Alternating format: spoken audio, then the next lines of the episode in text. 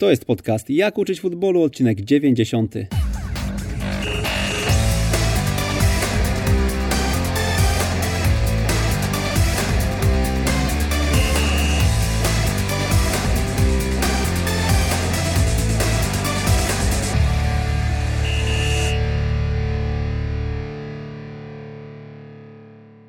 Jak uczyć futbolu, odcinek 90 przy mikrofonie Przemysław Mamczak. Witam serdecznie. Przygotowaniem motorycznym zajmowa, zajmuję się od lat, ale kiedyś patrzył na nie mm, jako po prostu na przygotowanie motoryczne. Dziś widzi je bardziej kompleksowo, bardziej e, patrzy przez pryzmat boiska, bardziej e, podchodzi do tego mm, holistycznie. Jest ze mną e, Jakub Saga. Ja go nie będę przedstawiał, e, bo, bo chyba sam lepiej to zrobi, bo, bo tyle tych współprac e, u niego e, z klubami jest, że, e, że nie chcę czegoś pomieszać. Cześć Kuba. Cześć, witam serdecznie, dziękuję za zaproszenie do programu. E, No dobra, no to zacznij, tak słowo się rzekło, zaczynaj od e, wstępu. Wiem, że Akademia Stali Rzeszów to jest coś, co mm, no, mocno tutaj e, rozwijacie i ty jesteś jednym z trybików w tej maszynie, ale też współpracujesz z ekstraklasowymi klubami, tak, prawda? s- współpracuję z dwoma ekstraklasowymi klubami, e, oprócz tego właśnie ze Stalą Rzeszów, przede wszystkim z Akademią. E, Zajmuję się budowaniem metodologii razem z e, kilkoma innymi osobami, przede wszystkim z profesorem Hucińskim, Tomkiem Wilczewskim, z Rafałem Malinowskim, Konradem Czapeczką, Mateuszem Maciejewskim, e, czy e, teraz Sebastianem Krzepotą, który od ubiegłego tygodnia też do nas dołączył jako e, koordynator tego, tego działu. Generalnie zajmuję się sprawami przyboiskowymi, czyli mm, prowadzę szkolenia dla trenerów, później to, co tam sobie omówimy w formie teoretycznej, teoretyczno-praktycznej i e, przenosimy to na, na boisko, na procesy boiskowe, przyboiskowe. E, Także jak gdyby tym się zajmuję, tym przede wszystkim zajmuję się kształtowaniem świadomości e, trenerów.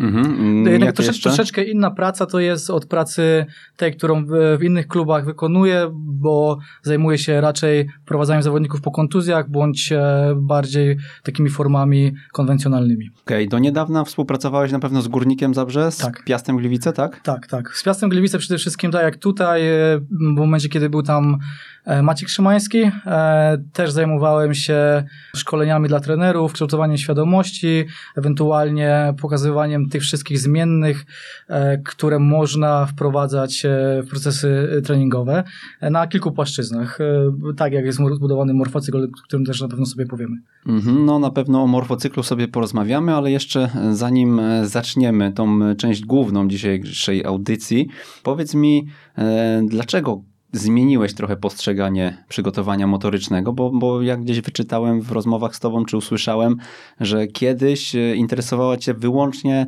wyłącznie przygotowanie motoryczne z perspektywy fizjologii organizmu. Tak, to było, to było bardzo konwencjonalne, wyizolowane przygotowanie motoryczne, natomiast e, po em, kilku wyjazdach, szczególnie do Hiszpanii, do Niemiec, e, oczywiście w Niemczech studiowałem, natomiast e, moja świadomość się troszeczkę podniosła w momencie, kiedy odchodziłem z Wisły Kraków, e, z której, w której miałem bardzo dużo, e, czy z której miałem bardzo dużo przemyśleń, refleksji. Z psychologami sportowymi je zacząłem w pewnym momencie e, przerabiać, bo, nie wie, bo wiadomo, że każdy, e, każdy tam chce, każdy chce się poprawiać. No ja tak samo, e, dlatego e, na kilku, kilka płaszczyzn, przede wszystkim e, ze strony psychologii, podejmowania decyzji, racjonalności, emocjonalności, e, w to wszystko zacząłem wkładać. E, dlatego no, głównym takim naszym założeniem są procesy decyzyjne, szybkość myślowa, szybkość myślenia na boisku, a to znowu wymaga właśnie bardzo kompleksowego spojrzenia na przygotowanie motoryczne. Też na pewno sobie za chwilę powiemy bardziej, dlaczego, dlaczego w ten sposób. Każdy zawodnik jest inny. Każdy ma inny profil osobowościowo-temperamentalny, na boisku szczególnie temperamentalny odgrywa rolę, no i poprzez to, a temperament wiadomo, to są e, wszystkie przemiany chemiczne, biochemiczne, fizjologiczne, one to warunkują, lęk sytuacyjny. No i jak gdyby to było, e, to była ta, e, to była zmiana mojego spojrzenia, czyli procesy decyzyjne, które warunkują motorykę i odwrotnie. Motoryka nie może być wyizolowana od procesu treningowego. Jeżeli jest wyizolowana, no to e, traci sens e, piłka nożna w tym momencie. Wszystkie te procesy decyzyjne. E, także no to było, to była główna moja, e, główna moja refleksja po odejściu e, z Wisły. Mhm, do tego za chwilę przejdziemy, zaraz, zaraz będzie czas na mięso, ale powiedz mi jeszcze, mm, co z tym, e, z tą kolonią i studiami w Niemczech.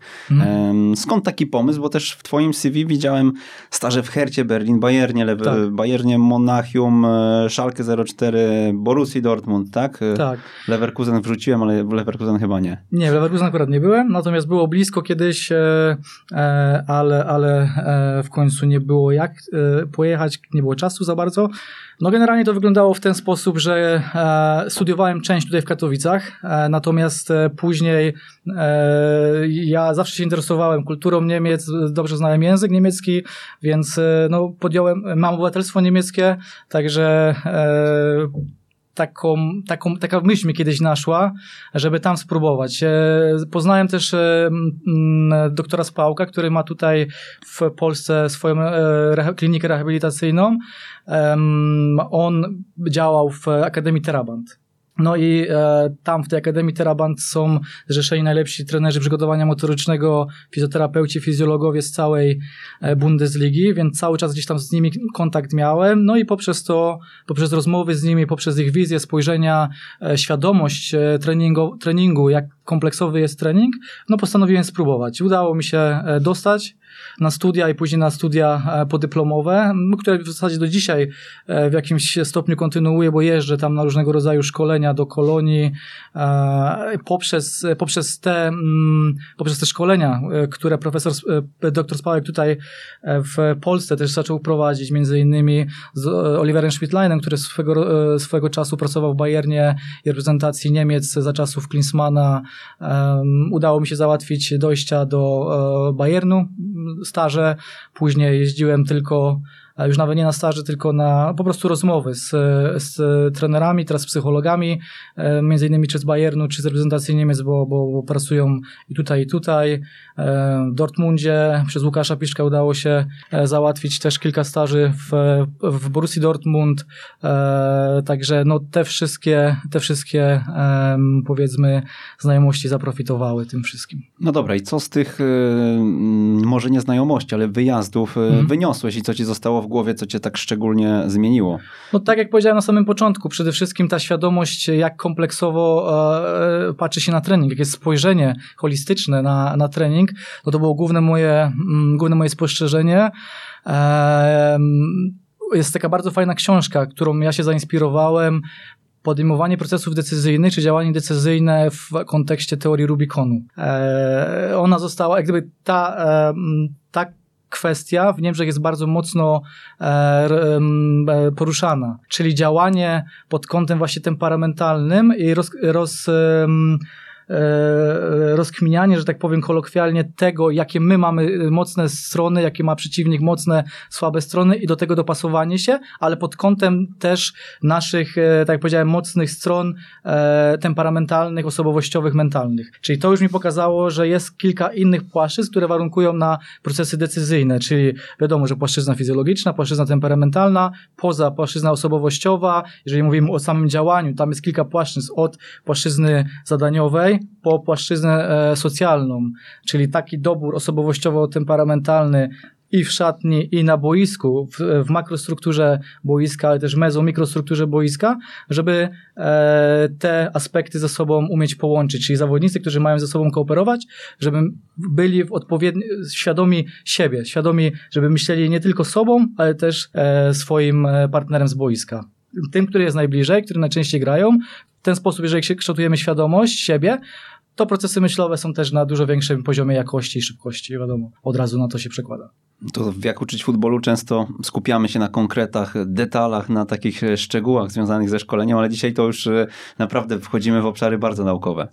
No tak, no nie, nie powiem, że nie. E, ja wiem, że to są trudne rzeczy, e, szczególnie teraz w Stali Rzeszów, e, tak jak powiedziałem, w tej, na tej płaszczyźnie metodologicznej staramy się to jak najbardziej optymalizować, bo na pewno jest to najtrudniejsze zadanie przenieść te nasze naukowe spostrzeżenia na język treningowy, na zmienne treningowe, na środki treningowe, bo wiadomo, że zmienne no, to są, to, to jest klucz, o którym też będę chciał powiedzieć to jest jak gdyby jedna z tych kluczowych rzeczy, które, czy moich przemyśleń, refleksji, które ja wyniosłem z Niemiec, ale myślę, że to za chwilę, jak będziemy omawiać o tym, czym, czym morfocykl jest, czym ta neuroplastyka, neuromotoryka jest, to na pewno więcej sobie e, o tym powiemy, ale tak, no to, to, są, to są te takie, powiedzmy, nasze największe bolączki, żeby to umieć przenieść. E, Sebastian Krzepota teraz trafił do nas, żeby jak gdyby e, to wszystko ze sobą łączyć, co my mówimy, czyli te kilka osób, które wymieniłem wcześniej i żeby to jak najmocniej, e, jak najoptymalniej przenieść na procesy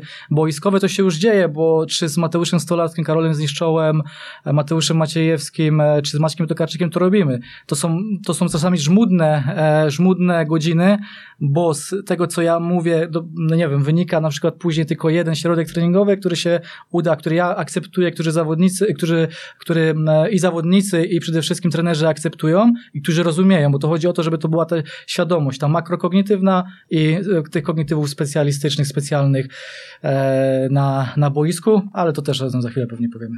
Tak, będziemy starali się na pewno e, przełożyć to na język boiskowy, żebyśmy tak. tutaj... E... Jak najbardziej praktyczny, bo na mhm. o to chodzi, nie? Tak jest, tak. żebyśmy wykorzystali też e, tą wiedzę.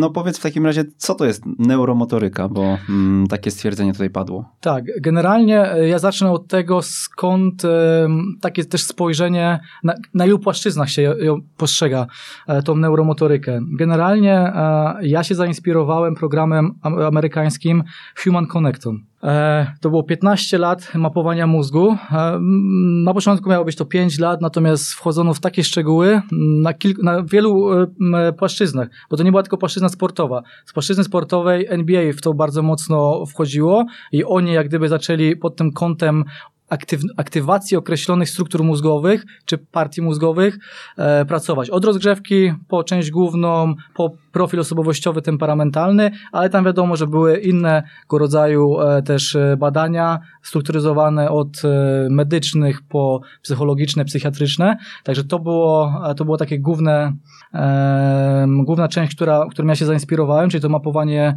mapowanie mózgu. E, I wiadomo, że jest tam pięć płaszczyzn, które wchodzą w skład neuro, neuromotoryki, neuroplastyki, czyli wiadomo, neurologia, które e, kiedy powinny być uruchamiane struktury mózgu, cała koherencja, czyli e, to jest ten klucz, który teraz będziemy omawiać razem z, z Akademią Wychowania Fizycznego w Katowicach i z Akademią, czy Uniwersytetem Medycznym w Katowicach za pomocą z pomocą moją, profesora Hucińskiego, Tomka Wilczewskiego i całej, całej e, metodologii, czyli umiejętność, e, bo tak, koherencja. Mówimy teraz o określonych strukturach mózgu. Czy jesteśmy w stanie je mierzyć QEG? To też się zainspirowałem tym, co robił Nagelsmann e, w, w Red Bullu Lipsk. Biegali z, z takimi czapeczkami, z diodami, elektrodami. Tam było mierzone QEG, natomiast to pokazuje tylko i wyłącznie samą, same, to, co się dzieje w mózgu, które struktury są pobudzone, które które nie są pobudzone, natomiast nam chodzi o to, żeby ta koherencja była jak najpełniejsza, jak najoptymalniejsza, czyli żeby odpowiedź nasza, boiskowa, e, to, co dzieje się w mózgu, tak? Czyli e, chodzi o to, że odgrywają później jeszcze emocje rolę, czyli można powiedzieć, e, obrazując serce, potem e, dopiero jest ta odpowiedź e, mięśniowa, czy odpowiedź w e, kontekście w kontekście podjętej decyzji albo jakiegoś określonego ruchu, zamiaru e, boiskowego. Także tu będziemy robić e, badania e, określone metodą, zobaczymy, czy uda się nam ją zwalidować, metodą STRD, czyli jak gdyby, tak jak powiedziałem, korelacja mózg, cały układ nerwowy i efektory to będziemy robić z, Akadem- z Uniwersytetem Medycznym e, na pewno, na pewno już. Ostatnio, ostatnio już było pierwsze spotkania pod tym kątem e, dobrane. No i zobaczymy, zobaczymy jak to dalej pójdzie. Czyli to jest pierwsze, to Kuba, jest... ja ci przerwę, no. powiedz, e, powiedz tak polutku. E, o co tu chodzi?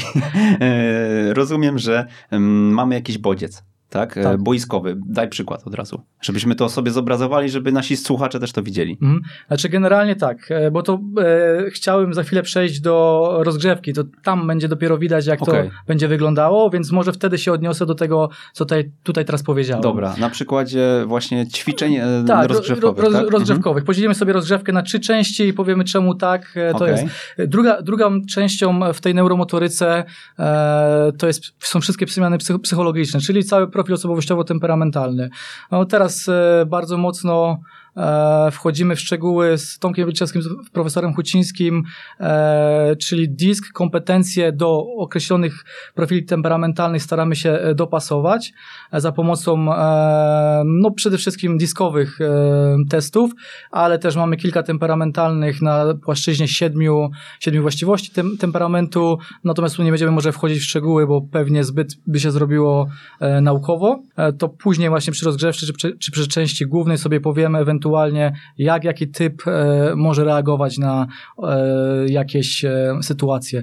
E, bardzo mocno weszliśmy też w socjologię, memetykę. Memetyka to jest dobór odpowiednich, odpowiednich socjalnych kompetencji czy struktur nawet w, w szatni, żeby umiejscowić odpowiednie profile osobowościowe w szatni i na boisku, bo staramy się też tak dobierać zawodników osobowościowo, żeby e, te, ta płaszczyzna socjalna, bo jak powiedziałem na samym początku, jest e, w, na bazie działania jest kilka płaszczyzn. Między innymi płaszczyzna socjalna jest bardzo ważna na boisku, zrozumienie partnera, czyli kształtowanie tych makrokognitywów. Tam też jest, są różnego rodzaju narzędzia, którymi możemy to e, kształtować. E, no to też sobie o tym za chwileczkę powiemy. E, także to jest ta kolejna, czyli socjologiczna płaszczyzna. Jedną jeszcze płaszczyzną wiadomo, to jest płaszczyzna fizjologiczna, płaszczyzna teorii, metodyki sportu, e, natomiast no to są już sprawy oczywiste.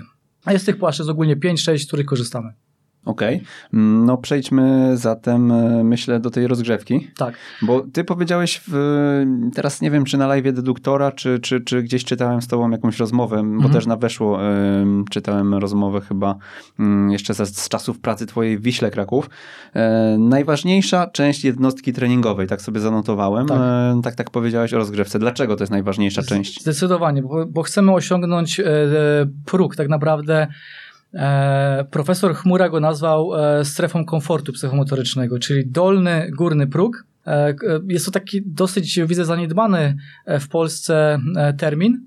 Wielu się źle kojarzy komfort. Natomiast tu chodzi o to, żeby to działanie było jak najbardziej optymalne w kontekście e, właśnie kognitywów, o których też sobie za chwileczkę powiemy. Tych kognitywów jest kilka. Od uwag, przede wszystkim uwaga szeroka, zewnętrzna, wąska, zewnętrzna, szeroka, wewnętrzna e, i wąska, wewnętrzna. Czyli to jak gdyby to są, e, to są te struktury, które odpowiadają za e, procesy decyzyjne. Oprócz tego, e, wiadomo, koncentracja i kilka innych właściwości uwagi. No nie będziemy wszystkich wymieniać, bo myślę, że to nie o to chodzi. Na pewno w tym prezencie też będą one krótko opisane.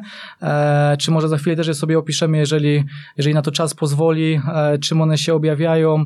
Jeden środek treningowy na pewno też podam z zakresu kognitywów, uwagi i neuromotoryki, który podejrzałem e, w Bayernie Monachium. E, także teraz przechodząc do rozgrzewki, generalnie ja stosuję rozgrzewkę e, w trzech częściach. Pierwsza część to jest ta najbardziej lokalna strefa, Czyli tam wiadomo, że pobudzamy, mm, e, mówiąc konwencjonalnie, e, wszystkie, skurcze, koncentryczne, ekscentryczne pod kątem naszych jakichś tam, po pierwsze tego, co będzie się działo w treningu, ale też naszych uwarunkowań typowo typowo mm, organizmu, tak? Czyli te, to, co gdzieś u nas kuleje, czy to, co musimy e, starać się dobrze, lepiej rozgrzać przed, przed rozgrzewką, na to nie będziemy wchodzić może głębiej. Natomiast e, pierwsze, nawet idąc teorią Damasio, którą ja też podejrzałem od psychologa reprezentacji Niemiec, czy inaczej, może nie podejrzałem, bo znałem już ją dużo wcześniej po rozmowach z Rafałem Malinowskim czy z Konradem Czapeczką, natomiast to jest, pierwsza część powinna być e, poświęcona świadomości, ale tej podstawowej, czyli taki, taki dobór środków tam, żeby pod kątem osobowościowo-temperamentalnym, żeby tu i teraz e, zawodnik się e, znalazł, tak? Czyli tak naprawdę e, taki dobór, żeby zawodnik, żeby zawodnik był w stanie być skoncentrowany już od samego początku e, na tym, co co ma, e, co go za chwileczkę czeka. Tutaj też jest bardzo ważny e, system wizualny, bo to też możemy sobie powiedzieć, to jest jedna część z neuromotoryki, czyli jak gdyby te, te akcenty, jeżeli chodzi o mm, wykorzystanie systemu wzrokowego, systemu wizualnego, które będą później w treningu najbardziej, e, najbardziej akcentowane. Czyli mamy tu między innymi czy widzenie peryferyjne, czy widzenie, e, czy akomodację oka, ruchy sakadowe i tak dalej. Każda odpowiada, jak, nie dość, że każdy profil, nawet osobowościowo-temperamentalny jest predysponowany do jakiejś, e, jakichś systemów wizualnych, to jeszcze do tego e, każda z, e, z pozycji też jest do, do akcentu, w, której, w takiej pozycji akcentowany jest też któryś z tych e, systemów. Chociażby... Kuba, ja ci, ja ci nie powiedziałem, ale my mamy e, półtorej godziny dzisiaj, tylko wiesz o tym? wiem, wiem, spokojnie. Słuchaj, wracając do tej rozgrzewki, powiedz, hmm. lokalna strefa, rozwijmy to, żebyśmy, żebyśmy to naprawdę poukładali, bo ja widzę tutaj mnóstwo ciekawych tak, tematów. Tak, natomiast no- generalnie w lokalnej strefie staramy się dobrać każde, każdą płaszczyznę w wyizolowany sposób. Tak? Przykład, to najlepiej czyli, na przy, czyli mamy e, w wyizolowany sposób, e, tak jak powiedziałem, koncentryczne, ekscentryczne napięcia e, w wyizolowanej formie poszczególnych partii mięśniowych. To jest jak gdyby jedna z płaszczyzn. Kolejną płaszczyzną, tak jak powiedziałem, jeżeli mówimy o systemie wizualnym, czyli pracujemy na przykład na akomodacji oka, to co, czego najbardziej napastnik potrzebuje, czy środkowy obrońca, są specjalne e, plansze, które e, optyk nam też przygotowywał, które ja podejrzałem też w, podczas tych staży. E, jest taka książka Larsa Linharda właśnie o neuromotoryce. Tam można zobaczyć skąd takie rzeczy sprowadzić. I tak samo staramy się wyizolowaną formę systemu wizualnego w ten sposób przeprowadzić. I tak gdyby to jest właśnie pierwsza część, czyli świadomość e, zawodnika podstawowa. Czyli żeby on się znalazł tu i teraz. Następnie przechodzimy do e, tej już fazy o, e, ogólnej, też jeszcze poza boiskiem robionej e, i tam staramy się już tą autobiograficzną e, jego świadomość e, powiedzmy przenieść na wyższy poziom, czyli już jego potrzeby uwzględnić. Oprócz tego Czyli to, co się będzie działo w kontekście jego procesów na, w mezostrukturze. Tutaj bardzo dużo na pewno powiedział Tomek Wilczewski czy profesor Huciński, bo to jest bardzo mocno skorelowane, tak jak powiedziałem, z potrzebami i z kompetencjami danego profilu osobowościowego, bo tu trzeba powiedzieć, że te dwa pierwsze, te dwie pierwsze e, fazy, czy dwie pierwsze płaszczyzny są oparte bardzo mocno na płaszczyznach fizjologicznych. I teraz tak, jeżeli znamy też profesor, e, profesor e, tem, profil tem, temperamentalny zawodnika, to też wiemy, czy pobudzać go mocniej, czy troszeczkę słabiej, dawać mu więcej ćwiczeń, czy mniej ćwiczeń? Czy dawać mu e, ćwiczenia, które go lekko pobudzą, czy go właśnie uspokoją, bo e, głównym tak naprawdę modelem, którym my się opieramy, to jest model lęku sytuacyjnego, lęku katastroficznego, tak? Czyli w momencie, kiedy wychodzimy poza tą strefę e, górną komfortu psychomotorycznego, no to nagle spada nam gwałtownie jakość wykonania e, tego procesu decyzyjnego czy wykonawczego. Potem wychodzimy na e, ćwiczenia, czy ćwiczenia. To są bardzo mało, e, ba, bardzo krótkie, e, czy mało wymagające przygotowania testy kognitywne. E, mam 4-5 testów, którymi się posługujemy na co dzień, bo są bardzo, tak jak powiedziałem, bardzo proste. Raczej w 4-5 osób się je wykonuje oparte są na dwóch tak naprawdę kompetencjach boiskowych, mm, także e, określają one tak naprawdę gotowość zawodnika do tego, żeby wejść w, w trening drużynowy albo w trening grupowy. Dzielimy je właśnie na e, tych zawodników, którzy do tego testu podchodzą na, albo na zasadzie struktury socjalnej, przede wszystkim na zasadzie struktury socjalnej, bądź też na zasadzie struktury fizjologicznej, czyli temperamentalnej. Czasami robimy tak, czasami tak, ale przede wszystkim na strukturze socjalnej, żeby oni siebie już rozumieli podczas wejścia na boisku, na boisko i żeby tam już był ten e, strefa komfortu psychomotorycznego, żeby ona była na wysokim poziomie. Jak gdyby w tych testach system oceniania jest od 1 do 10. Ocenia się tylko i wyłącznie wykonanie e, danego zawodnika, który jest e, z piłką. Na początku my to, to jest nagrywane oczywiście i my to jako trenerzy oceniamy, tak jak powiedziałem, w skali 1 do 10. Jeżeli mhm. nie otrzymam w skali, w skali 5, 6, 7 punktów, to nie wychodzi jeszcze na rozgrzewkę grupową czy rozgrzewkę drużynową dany zawodnik bądź dana grupa, bo czasami jest tak, że dana grupa e, nie wychodzi. A to czekaj, bo m, mm, te testy robicie e, wcześniej, żeby sobie po, m, mm, po tych dwóch posortować fazach. zawodników? Nie, czy to w, każdym, e, w każdej części rozgrzewkowej? E, w, po tych dwóch pierwszych fazach, którą mhm. wymieniłem, jest faza lokalna, ta ogólna i to są e, te e, fazy, które są wykonywane przede wszystkim na siłowni, na hali. Oczywiście też może być na boisku, jeżeli jest taka, mhm. jeżeli jest taka opcja. Natomiast później chcemy być pewni, że my wychodzimy w ostatnią e, część rozgrzewki tej specjalistycznej już jak najbardziej pobudzeni. Pobudzeni, czy jak najbardziej, może powiedziałem jak najbardziej, optymalnie pobudzeni. Jeżeli mamy to optymalne pobudzenie zawodnika, to wiemy, że jego procesy decyzyjne też będą optymalne, tak? Czyli na tych kilku płaszczyznach, które wcześniej sobie wymieniliśmy, od zadaniowej po socjalną, że wszystko będzie wykonywane w sposób jak najbardziej płynny, optymalny. Te testy e, ja załączę w prezencie oczywiście i tam będzie, będzie opis tego testu, e, będzie skala, którą e, zwalidowaliśmy sobie e, pod kątem naszych przemyśleń. Oczywiście, jeżeli będą jakiekolwiek pytania, to na nie odpowiemy. E, tutaj przez redakcję, czy Oczywiście można do mnie też bezpośrednio. Także po, po tym teście przechodzimy już do części specjalistycznej boiskowej, gdzie wszystko już jest dopracowane pod kątem tego, co będzie akcentowane w części głównej. Dobra, strukturę poznaliśmy, zaraz sobie przejdziemy do przykładu, ale wywoła, mhm. wywołałeś już temat prezentu. Ja, e, ja powiem może tym, którzy nie wiedzą, e, z czym to się je. Na ekstratrener.pl po prawej stronie wpisujemy swoje imię oraz adres mailowy. E, no i przy cotygodniowym newsletterze w niedzielę otrzymujecie link do prezentu od Kuby, jeżeli jesteście na tej liście, a jeżeli e, zapisujecie się po raz pierwszy, dostaniecie maila z wszystkimi prezentami, które przygotowali nasi goście do tej pory. E, Kuba przygotował taką trochę mm, teoretyczną e, podstawę tego, o czym dzisiaj sobie tutaj rozmawiamy, prawda? Na temat mm, neuromotoryki, też mhm. przykłady tych testów właśnie tam będą tak. zawarte. I też jeszcze załączymy mm, morfocykl, o którym będziemy rozmawiać. Tak, załączymy na pewno morfocykl standardowy. Tutaj chciałbym wywołać Gonzalo Fejo, ponieważ konstrukcja sama jest jego. Jest wiele e, aspektów, które ja w to wszystko, w, które ja wdrożyłem e, w niego.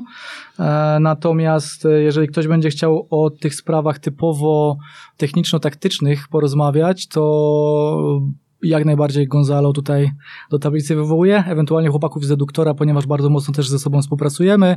Oni znają już moją, mm, moje słownictwo, moje, spojrzenie. Czasami wiadomo, tak jak powiedziałem, e, nie jest to łatwe, natomiast jesteśmy w stanie już dobrać na tyle środki treningowe, e, żeby siebie coraz lepiej rozumieć i optymalizować sam proces treningowy. Zachęcamy do pisania do wyżej wspomnianych. Wszyscy mają tyle czasu teraz, że na pewno chętnie e, będą rozmawiać. Oczywiście żartuję, bo teraz ta liga e, bardzo napięty terminarz tak. i, i, wiem, że też Gonzalo mm, e, ma naprawdę mocną, no mocno ten grafik swój napięty. napięty. Natomiast tak jak mówiłeś, morfocykl tam jest, mm, to nie jest tylko rozpiska morfocyklu, tylko ona jest chyba rozbita na cztery strony, prawda? Tam tak. i częstotliwość skurczów mięśni. Tak, i formę regeneracji, z, trefa mentalna. Ja pamiętam, bo będąc w Grecji u Gonzalo, e, miałem okazję obserwować na boisku ten, ten morfocykl. Mhm. E, natomiast no, wiem, że on jest bardzo uszczegółowiony. Tak, tam jest, tak jak powiedziałem na samym początku, jeżeli mówimy, te, te wszystkie 5-6 faz, czy płaszczyzn neuromotoryki, dlatego mówię neuromotoryka specjalnie, albo psychomotoryka też można powiedzieć, natomiast neuromotoryka może bardziej naukowy nawet, nawet stwierdzenie, ponieważ staramy się jak najbardziej wszystkie sieci E, ze sobą łączyć, czyli wchodzisz już takie bardzo duże szczegóły. E, może też chwileczkę odbiegnę od tematu, na pewno zaraz moderuje mnie tutaj Przemek. E, jeżeli mówimy o sieciach, bo są trzy sieci wielkie, tak? Sieci wielkie i do, nie, do nich podłączamy, już nie będę ich wymieniał, bo chociaż mnie teraz korci trochę sieci funkcjonalne i podsieci. Każde ma jakieś pole Brodmana, które odpowiedzialne jest za pewną kompetencję ruchową, decyzyjną, językową i tak dalej. I można je wzmacniać poprzez odpowiednie strategie emocjonalne, czyli wyrzut odpowiednich e, neurotransmiterów, który znowu jest bardzo mocno skorelowany z, pro, z e, profilem temperamentalnym na boisku. To jest bardzo ważne. To ja podam przykład, ja dałem też go na deduktorze. Trzech, e, trzech i to zweryfikowane. Trzech gości, którzy mieli dopaminowy typ w NBA. No, czyli był Michael Jordan, był LeBron James, był Kobe Bryant. Bardzo ciekawe rzeczy każdy niby typ taki sam, ale inny, bo Michael Jordan, e, czym się taki dopaminowy typ e, tak naprawdę charakteryzuje? E, on to jest typ bardzo waleczny, czy typ, który e, zawsze chce dopiąć, osiągnąć e, celu, czy dopiąć swego i tak dalej. E, natomiast bardzo szybko, fizjologicznie, czasowo, bo wiadomo, że temperament to jest i fizjologia, i czas, tak? Czyli są dwa komponenty. Dlatego to jest takie bardzo ważne w sporcie. Nawet nie profil osobowościowy, ale temperamentalny, bo on bardziej nam fizjologię całą oddaje. Warunkuje cały lęk, i wszystkie procesy lękowe, które wpływają później na procesy zawężenia uwagi, które znowu w, wracając do kognitywów e, czy do procesów decyzyjnych następnie e, na nie wpływają bardzo, bardzo mocno. I teraz Michael Jordan no, był gościem, który bardzo szybko e, był w stanie osiągnąć tą płaszczyznę tu i teraz. On to miał wrodzone. Natomiast ogólnie taki profil bardzo szybko spada z tej strefy komfortu i trudno mu jest wejść z powrotem. I każdy miał inną e, metodę, żeby wrócić na boisku do tego. Michael Jordan tego nie potrzebował, oni też mieli odpowiednią e, przez Phila Jacksona metodę, tą metodą Zen byli stymulowani, natomiast e, to samo później wziął LeBron James, który bardzo często o tym mówił, że wracając znowu do tych sieci, jeżeli mamy sieci, które są ze sobą połączone, niektóre te pola są ze sobą połączone mocniej, niektóre mniej, e, słabiej. I teraz te, które są mocniej połączone i te, które mocniej e, w treningu są zaakcentowane, to za pomocą metody Zen, e, medytacji odpowiednich, e, odpowiedniego nawet tonacji głosu, jesteśmy w stanie w czasie meczu je powiedzmy e, wyrzucić. Czyli te, które były bardziej zaakcentowane, teraz idą w regenerację, a te, które były mniej, czyli te pod, sieci, no to idą e, powiedzmy na, tą, na ten pierwszy rzut. Na przykład mówimy w kontekście wyciszenia, tak? Wyciszenia. I na przykład LeBron James często w momencie, kiedy on chwytał takie zniżki w meczu, no to zakrywał się ręcznikiem i chwilę medytował. Albo miał określone punkty, które musiał obserwować na, na boisku. Jakiś czas temu e, też wyszedł e, bardzo fajny e, wywiad z Kobe Bryantem, który mówił, że on nie był tego do końca świadomy i on bardzo często łapał takie dołki i w czasie sezonu, czyli w tej czasowej makrostrukturze i w czasie meczu, w których miał duży problem, żeby dorzucić do kosza nawet, czy wykonać optymalnie jakieś, jakieś procesy decyzyjne. Także tak, tak ważny tutaj jest ten temperamentalny profil, żeby go, żeby go znać. Ale wracając z powrotem do tego, co, co było tutaj naszym głównym celem do omówienia morfocyklu, tak jak powiedziałem, no każda, każdy dzień, w każdym dniu jest jak gdyby inna inna strefa mentalna e, omawiana czy akcentowana, inny profil skurczowy, inny profil mięśniowy e, i oczywiście to wszystko jest dopasowane do makromezostruktury boiskowej, czyli tam, gdzie to, co chcemy zaakcentować. Generalnie to polega na tym, że to trenerzy ze mną omawiają na samym początku, jaką chcą strukturą grać, które e, tak naprawdę, jeżeli mówimy o mikromezostrukturach, które będą mocniej zaangażowane, które mniej, to oczywiście korelujemy, tak jak powiedziałem wcześniej, z profilami, profilami temperamentalnymi, ale też z profilami e, typowo fizjologiczno-motorycznymi, także to jest, e, także jesteśmy w stanie e, w periodyzacji drużynowej tą periodyzację indywidualną e, dopasować, tak? Czyli w... Morfocykl jeszcze przejdziemy sobie zaraz dzień mm. po dniu, tak szybko, ale, ale dzień po dniu, ale mm, wracając procent e, tak naprawdę w jakiej, w jakiej neuromotoryka wpływa na zespół, powiedz mi jaki jest, bo to mnie tak ciekawi z perspektywy e, naszej już rozmowy, bo mhm. rozmawiamy naprawdę o bardzo skomplikowanych e, rzeczach, ale też o, mam wrażenie o bardzo mm, dużych detalach i teraz pytanie, mm, na ile to ma wpływ na faktycznie boiskowe poczynania później? To znaczy, wiesz, wychodząc z założenia, że tak naprawdę to jest holistyczna struktura, to e, ciężko jest powiedzieć, powiedzieć, jaki to może mieć wpływ procentowy, bo nie da się jednego, jednej, jednej struktury od drugiej wyizolować. Oczywiście są miejsca w czasie całego mikrocyklu czy morfocyklu, gdzie pracuje się w sposób wyizolowany, chociażby właśnie w tych strukturach rozgrzewki tej lokalnej e, czy ogólnej. Natomiast e, w tych aspektach typowo boiskowych, decyzyjnych, no to tam już wszystkie te struktury muszą być ze sobą połączone, tak? Czyli te wszystkie płaszczyzny, więc tutaj ciężko jest powiedzieć, na ile to wpływa. Tak naprawdę to jest, oczywiście to jest optymalizacja wszystkich procesów, natomiast jeżeli mówimy o procesie decyzyjnym, holistycznie patrząc, no to jedno bez drugiego nie działa po prostu. To im szybciej jakaś z tych płaszczyzn jest odseparowana od boiska, no tym bardziej traci sens e, cały trening piłkarski na jakości, na optymal, optymalizacji. Natomiast tak, oczywiście, jeżeli znamy już te wszystkie profile, to są poza treningiem, jednostką treningową, struktury czasowe, w których trzeba pracować w, form, w formie izolowanej. No dobra, a kto powinien e, się nad tym tematem pochylić? Dla kogo jest ta audycja dzisiejsza twoim zdaniem? Bo no, na pewno nie dla poziomu e, grassroots, gdzie dwa nie. razy w tygodniu mm, tak. dzieciaki czy, czy, czy e, młodzież e, trenują, prawda? Ja powiem ze swojego doświadczenia, tak jak teraz stali pracujemy, od U12 w górę kształtujemy świadomość trenerów. Tak naprawdę tu nie chodzi o to, żeby trener taką wiedzę posiadał bardzo, e, bardzo szczegółową, tak jak my ją e, staramy się tutaj teraz powiedzieć czy przekazać. Chodzi o to, żeby oni byli w stanie przy współpracy, na przykład ze mną, czy z pozostałymi osobami z, z działu metodologii, żeby byli w stanie sami te środki treningowe do, jak gdyby do tych naszych założeń dopracować. Wykreować. Wykreować. Mhm. Na, na ten moment to się udaje. Generalnie chodzi nam o to, żeby na przykład, e, nie wiem, czy teraz już może podamy sobie, jak to, jak to wygląda w praktyce, czy, czy nie, czy jeszcze chwilkę, bo e, chodzi o to, że e, z trenerami dobieramy mm, środek treningowy. Gra się toczy, powiedzmy na makrostrukturze, gra 8 na 8, nie wiem, 11 na 11 w formie przeciążeniowej, bo to też jest bardzo ważne, żebyśmy sobie zawsze mm, w mikrocyklu jedną bądź dwie jednostki przeciążeniowe zrobili, nawet idąc filozofią Verheijena albo dwa, zawsze cykl trwa 6 tygodni, znaczy nie zawsze, zależy od tego, ile, y, jakie są, jakie jest natężenie meczów w ciągu, w ciągu tego 6-tygodniowego mezocyklu. E, to dwa tygodnie są przygotowawcze, czyli dociążeniowe w określonych strukturach boiskowych, czyli albo mezo, albo mikro, albo makrostrukturze.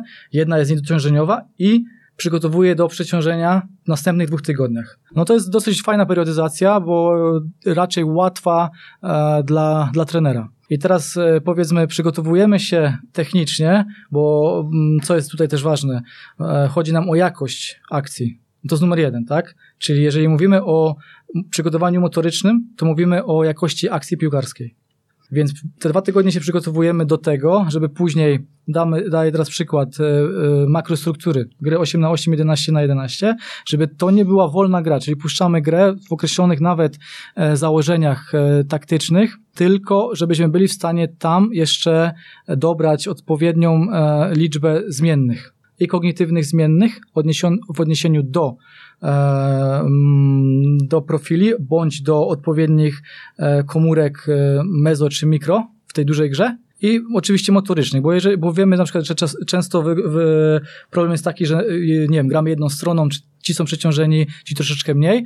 No i, e, bo tego też nie powiedziałem na samym początku, są jak gdyby dwie, e, dwie fale, które my chcemy utrzymać w, tre w treningu. Czyli fala motoryczna, typowo fizjologiczna i fala kognitywna, czyli koncentracja, czyli ta uwaga szeroka, e, wąska, zewnętrzna, wewnętrzna. I za pomocą specjalnych zmiennych staramy się na przykład zrobić małą grę w dużej grze. Czyli za przede wszystkim środka treningu, językiem ćwiczeń, tak? Językiem ćwiczenia staramy się dopasować i pod kątem czy temperamentalnym, czy osobowościowo-temperamentalnym, ale też jeżeli widzimy, że tych częstotliwość akcji na przykład jest mniejsza, to staramy się za pomocą właśnie zmiennej jakiejś dodać, e, dodać e, liczbę akcji. Tutaj przykład treningu prognozowanego na przykład, bo to jest bardzo, bardzo e, często spotykane. Trenerzy bardzo lubią ten, ten trening, bo od razu też e, on się łączy z, czy narzędzie, bo to nie jest trening, to jest narzędzie treningowe, które pozwala właśnie na to, żeby tą zmienną wprowadzić. Ono też odpowiada bardzo potrzebom.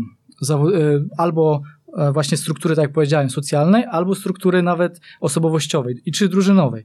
I teraz tak, bo chodzi o to, że przed treningiem Zakładamy, że mamy grę, nie wiem, 3 na 3 e, obrona na atak. Mówię bardzo ogólnie oczywiście, żeby tutaj nie wchodzić w żadne szczegóły. I teraz e, z trenerem ustawiają ci trzej e, zawodnicy atakujący, że w czasie tej minuty chcemy zrobić tyle akcji, tak? Prognozujemy, że tyle akcji wykonamy. No i okej. Okay. I e, na, w, w, czasie, jeżeli widzimy, że spada nam tempo, no to trener e, mówi, że w tym momencie wykonujemy ten trening prognozowany ci zawodnicy są w stanie wykonać, bo muszą być w stanie e, wykonać tę e, tą liczbę określoną akcji. I teraz na sam koniec treningu powstaje komisja niezależna, trenerska i komisja e, drużynowa, która ocenia, czy się to udało czy się to nie udało. I teraz od razu nie że zawodnicy są bardziej świadomi, to jeszcze dodatkowo mieli określony cel czy motywację, żeby określoną liczbę akcji wykonać. Więc to jest taka zmienna, która pozwoliła to, żeby fizycznie być w stanie wykonać odpowiednią liczbę akcji. A, dwa, a, a, z drugiej strony y, kognitywna zmienna też w niej była, czyli mentalna zmienna. Bo chodzi nam o to też, żeby trening e, trzy aspekty wzorowywał meczowe przede wszystkim, tak? Czyli musimy być e, tego e, pewni, że środki treningowe odzorowują lęk sytuacyjny. Czyli jak najczęściej dawać takie narzędzia, jak teraz zmieniłem, chociażby właśnie prognozowany. Musimy wiedzieć, że każda akcja w meczu może być jedyną akcją, więc musimy takie środki, takie narzędzia dawać zmienne. Musimy, czyli i każda akcja, czy każdy, każde działanie, tak naprawdę chcąc nie chcąc świadomie, nieświadomie, też pociąga za sobą określone, e, określone mm, procesy myślowe, mentalne. Czyli lęk, zadowolenie, niezadowolenie, to też musimy być w stanie heurystycznie do tego dopasować. Mm, dobra, powiedz mi, mm, będąc trenerem w Stali Rzeszów, mm. w Akademii Stali, e, dzisiaj no wyobrażam sobie, że w większości akademii projektując e, jednostkę treningową, e, no określamy cel techniczny, taktyczny, tak. bądź techniczno-taktyczny. Do tego dorzucamy często cel mentalny. To się wszystko opiera też o cel motoryczny. Powiedz mi, jak to w stali wygląda, bo jak e, po tych 40 minutach nagrania, to mam wrażenie, że e, tych obszarów e, do rozpisania macie z 60 i przygotowanie takiej jednostki trwa dwa dni. Nie, no, nie, na pewno nie dwa dni, natomiast wiadomo, że jeżeli o tym mówimy na samym początku, tak ogólnie, tak jak teraz, no to może się tak to wydawać, natomiast nie, tak, tak bardzo skomplikowane to nie jest, natomiast trenerzy wiedzą, jakie, ile, jakie płaszczyzny muszą mm, z mojej perspektywy tam zawrzeć e, i omawiamy to, no oczywiście takie planowanie trwa około godziny, to, to, to z minimum, które... No dobra, ale to powiedz y, szyb, w szybkim skrócie, przejdźmy mhm. przez takie zaprojektowanie jednostki. Y, dzisiaj mamy E, czwartek. Mhm. Mm, no, odnieść to do przykładu takiego, jaki mm, widzisz na boisku, okay. po prostu do dowolnego po Jasne. prostu przykładu, ale e, żebyś, ja żebyśmy powiązali. Podam przykład wczoraj. Przyczynę, tak. skutek z przyczyną, prawda? Mhm. Żebyśmy wiedzieli, z czego to wynika. Podam przykład wczoraj. Pierwszą rzeczą, którą zrobił e, trener U19, to było sprawdzenie stanu e, drużyny w, czy ilości akcji w w makrostrukturze, czyli w grze tam było chyba 10 na 10. W jaki sposób to sprawdził? E, sprawdzaliśmy to na początek w sposób i z GPS-ami, wiadomo, to była korelacja jedna, jedna płaszczyzna, druga to była, czyli ilość akcji w, e, w ciągu minuty w odniesieniu do struktury czasowej, w odniesieniu do struktury e, boiskowej, czyli określonych struktur boiska, tak?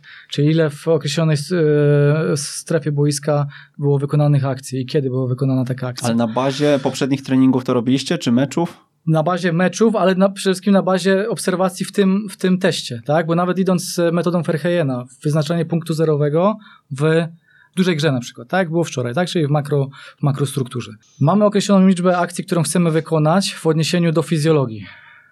I jak gdyby później w, projektując taką jednostkę, czy taki środek treningowy, jest, chcę, mówi, ja określam, ile ja bym chciał, żeby akcji było zawartych w określonej strukturze czasowej. Jeżeli się nie udaje... Dobra, ale to idźmy dalej z przykładami. No. E, struktura czasowa, ile, ile, ile trwało to ćwiczenie, jakie to... No tu było akurat 4, 5 razy 12 minut. 5 okay. razy 12 minut. E, było takie założenie, natomiast przerwy były 3 minutowe. 3 minutowymi. Natomiast e, generalnie ostatniej serii zrobiliśmy tylko 7 minut, bo, bo jakość akcji spadła i liczba akcji też spadła. Okay. I teraz mamy y, jakąś, jeszcze powiedz, jakiś punkt wyjściowy. A skąd, skąd no. dobrałeś e, z perspektywy właśnie przygotowania motorycznego ilość e, tych akcji, które byś oczekiwał jako trener? Mm. To było przede wszystkim z moich, e, raz, że z perspektywy fizjologicznej, a dwa z mhm. perspektywy mm -hmm. tego, co do tej pory ja robiłem, co wyczytałem. Także mamy określoną liczbę, którą chcemy wykonać i określoną, określony system energetyczny, który ma pracować mm -hmm. w tym, w, na tej bazie. Nie? I jeżeli nam się nie udaje tego utrzymać, no to dajemy zmienną, określoną e, wcześniej przed treningiem, w których minutach ewentualnie i w których, e, w których e, strukturach boiskowych. Czyli na przykład robimy małą grę w dużej grze. Jest jakaś sygnał od trenera, staramy się to robić przede wszystkim środkiem, e, językiem ćwiczeń. Czyli albo trener wrzuca dodatkową piłkę, albo zawodnicy wiedzą, że na przykład szukają jakiejś określonej kompetencji na boisku, bo na przykład widzą, że po prawej, lewej stronie zawodnicy e, wyprzedzają, tak? Czyli to jest dla nich już e, sygnał, żeby przejść do małej gry. Trwa mała gra, w której staramy się liczba akcji dopasować, i wchodzimy znowu do makrostruktury. To są takie środki, zmienne Dobra, treningowe. to jeszcze e, liczbę akcji. Jak definiujecie liczbę akcji i, i, czym się one muszą kończyć albo w jaki sposób muszą mhm. zostać rozegrane? Generalnie to jest tak. E, chcemy, e, żeby po pierwsze, żeby każdy zawodnik, który wykona jakąś nawet czynność boiskową, staramy się z, je, opisać jego wykonanie eksplozywne, eksplozywność tego wykonania. I teraz odnie, od, odnosimy to do ilości zawodników, którzy są zaangażowani w tą akcję, do tego, jaki obszar dany zawodnik pokonał przede wszystkim e, e motorycznie, ale też piłkarsko, tak? tak? Czyli mhm. jaką zdobył przestrzeń i ile zawodników w tym momencie danym e, działaniem e, pokonał. Czyli to jest jak gdyby jedna płaszczyzna, którą my liczymy. W Niemczech jest taki algorytm, który liczy e, liczbę pokonanego, pokonanych metrów przez zawodnika do liczby, czyli przestrzeni, którą on zdobył przez e, e, podanie piłki i e, ilość zawodników, których minął tak, tym piłką, czyli jaką zdobył przestrzeń tak naprawdę. Algorytm, który ma trzy Przypomnij mi, jak się nazywało e, właśnie zawodników miniętych? Jest na to określenie, prawda? Nie, nie wiem, nie, nie podam A, ci teraz. Gdzieś, gdzieś z angielskiego kojarzę, ale to może e, dopiszemy do odcinka, bo, e, bo wiem, że też e, ktoś analizował, któryś z serwisów analizował w ten sposób właśnie no, efektywność działań techniczno-taktycznych, prawda? Tak, no i generalnie te trzy, te, e, te trzy komponenty są e, takimi makrokomponentami, które my liczymy, jeżeli chcemy ilość akcji e, ilość akcji ocenić, makrokomponenty. Natomiast później liczymy też e, na zasadzie na razie subiektywnej e, oceny, ponieważ jest parę osób w sztabie, ile w danym, e, wiadomo, że GPS to jest jedno. To jest jedno, natomiast nie patrzymy na to sumarycznie, tylko na to, jak e, dane, w danym momencie czasowym, odcinku czasowym, ten, e, czyli ta liczba przebiegniętych, nie wiem, metrów, kilometrów, sprintów i tak dalej, wpłynęła na e, proces decyzyjny, na proces nauczania, doskonalenia czy trenowania to tutaj jak gdyby profesor Huciński jest w tym liderem i Tomek Wilczewski, czyli żeby dobrać też e, e, elementy nauczania, doskonalenia, trenowania w odpowiednim środku treningowym. Także to są, to są znowu takie bardziej mikro, mikrokomponenty. No dobra i powiedz e, po wczorajszym treningu, jakie wnioski, skoro skończyliście po siedmiu minutach? W piątej serii, tak. Tak jest, tą piątą serię i teraz pytanie, czy mm, modyfikujecie to w następnym zdecydowanie, tygodniu? Zdecydowanie tak. Sposób? Na pewno będzie będą cztery serie 12-minutowe, w ten sposób będziemy e, grać, będziemy chcieli osiągnąć określoną liczbę e, akcji, natomiast to jeszcze będziemy dopasowywać e, do tego, co wyszło na GPS-ach prawdopodobnie w nas, w, pod koniec tygodnia, mhm. żeby osiągnąć tą liczbę akcji trener na początku sobie dobierze środki treningowe, które będzie chciał wykorzystać i ewentualnie pod kątem swojej koncepcji czy metodologii poda mi cały ciąg logiczny bądź inną, inny koncept i my postaramy się, e, żeby ten koncept czy ciąg logiczny był właśnie tą zmienną. W momencie, kiedy mamy problem z utrzymaniem koncentracji, to tymi ciągami logicznymi będziemy starali się dopasować e, zmienną, chociażby na, na bazie te, tego narzędzia bardzo często stosowanego, czyli treningu prognozowanego. Mhm. To jest bardzo, bardzo, e, najczęściej go stosujemy, bo on bardzo mocno odpowiada e, potrzebom drużyny, czy potrzebom nawet, tak jak powiedziałem, kompetencji socjalnych czyli w, w mikro, makrostrukturze drużynowej, nie? Mhm. Z notatek dzisiaj niewiele korzystam, powiem szczerze, natomiast e, żeby wrócić do tych wątków, których, e, które gdzieś tam ruszyliśmy i nie dokończyliśmy, okay. no ja nie ukrywam, że też neuromotoryka to nie jest e, dla mnie coś, na temat czego miałbym jakąś wiedzę dużą, e, oczywiście bardziej ogólna, więc e, ty tu jesteś od tego, żeby nam to wszystko e, streścić i omówić, e, więc e, kończąc wątek rozgrzewki, bo omówiłeś właśnie strukturę rozgrzewki, mhm. e, powiedz tak, i jakbyś zaprezentował taką rozgrzewkę w językiem ćwiczeń, mhm. właśnie mówiąc nam tutaj dlaczego i jakie ćwiczenia w danej kolejności byśmy wykonywali, łącznie z tymi bodźcami wizualnymi, z tymi tematami autobiograficznymi, o których wspomniałeś, tak? No, może być też na przykładzie wymyślonym, czy zespołu, którym, mm. który gdzieś tam mieliście. Ile to wszystko ma trwać i, i z jakich ćwiczeń się składać? Generalnie cała struktura od pierwszej części tej rozgrzewki czyli od tej części lokalnej do końca rozgrzewki, to jest około 40-45 minut. Ogólnie zawodnicy przyjeżdżają pół godziny wcześniej, mhm. e, czy przyjeżdżają, pół godziny wcześniej są gotowi, już do dyspozycji są i e, trwa to razem, tak jak powiedziałem, około 45-50 minut. Ostatnia część jest dla trenera, tylko i wyłącznie. W pierwszych dwóch częściach e, do dyspozycji jestem ja, do dyspozycji jest psycholog, bo jeżeli mówimy też o kompetencji autobiograficznej czy potrzeb drużynowych, to dużą rolę tam odgrywa praca psychologa sportowego, który określone też mhm. E, daje narzędzia do tego, żeby pobudzić tą strefę mentalną danego zawodnika w odniesieniu do profilu osobowościowego. I to od samego początku, w pierwszej fazie rozgrzewki, no tak jak powiedziałem, tam są przede wszystkim ćwiczenia, które są wyizolowanymi ćwiczeniami, od ćwiczeń, które mają na samym początku, e, no to są ćwiczenia tak naprawdę e, kompensacyjne. Czyli wszelkiego rodzaju wyizolowane formy, no nie wiem, od y, wzmacniania mięśni czworogłowych, trójgłowych, w formie wyizolowanej, bardzo, bardzo standardowej, tak? No okej, okay, ale robicie to gdzieś e, na siłowni, tak? Na siłowni, przede wszystkim na siłowni, Czyli, czyli tak. co, jakieś przysiady mm, z jakimś obciążeniem już, czy, czy niewielkim na, na samym, obciążeniem? Na samym początku z taśmami, na samym początku mhm. cała praca e, funkcjonalna, z trenerem funkcjonalnym, fizjoterapeutą, pod kątem prewencyjnym, bo bardzo dużo pracujemy na boisku, tak jak powiedziałem, pod kątem jakości akcji, no, że, czyli jeżeli jest dużo akcji, no to oczywiście one są, powinny być bardzo dynamiczne, e, także przygotowujemy się do tego, co, e, co będzie w części głównej, w tej mhm. pierwszej fazie lokalnej. Pod kątem systemu e, na przykład wizualnego rozkładamy specjalne tablice, w której każdy zawodnik na początku wykonujemy jeszcze przed sezonem małe testy, które pokazują, to może zrobić optyk oczywiście, bo też musimy mieć dobrane e, parametry od optyka, kto, kto ma jaką e, wadę wzroku albo kto nie ma, ewentualnie do czego jest predysponowany i pod tym kątem pracujemy. Czyli na przykład, jeżeli wiemy, że w treningu chcemy wydobyć, e, czy będziemy akcentować system wizualny oparty na peryferiach, czyli na widzeniu peryferyjnym jak najmocniej. On jest bardzo mocno, to, on jest najbardziej pobudzony u, trener, e, u, u zawodników, którzy grają na środku pomocy. Także pod tym kątem wszyscy pracują, czyli najpierw, najpierw mają na przykład, nie, strzelam teraz, peryferyjne widzenie, ono się opiera na tym, że są określone litery e, ścianie wywieszone. Zawodnik musi patrzeć na, odpowie- na tą literę, szczytywać ją i oprócz tego jakieś zadanie na peryferiach ma do sczytania, do wykonania, żeby od razu pamięć roboczą e, ćwiczyć, bo wiemy, że pamięć robocza tak naprawdę jest to warunkująca e, to, co się dzieje później na, na boisku. To do tego też się może później odniosę, bo ciekawe ćwiczenie na zasadzie e, chunkingu psychologicznego, czyli żeby warunkować pamięć roboczą. Ale to za chwileczkę może, jak przejdziemy do części głównej w, w morfocyklu.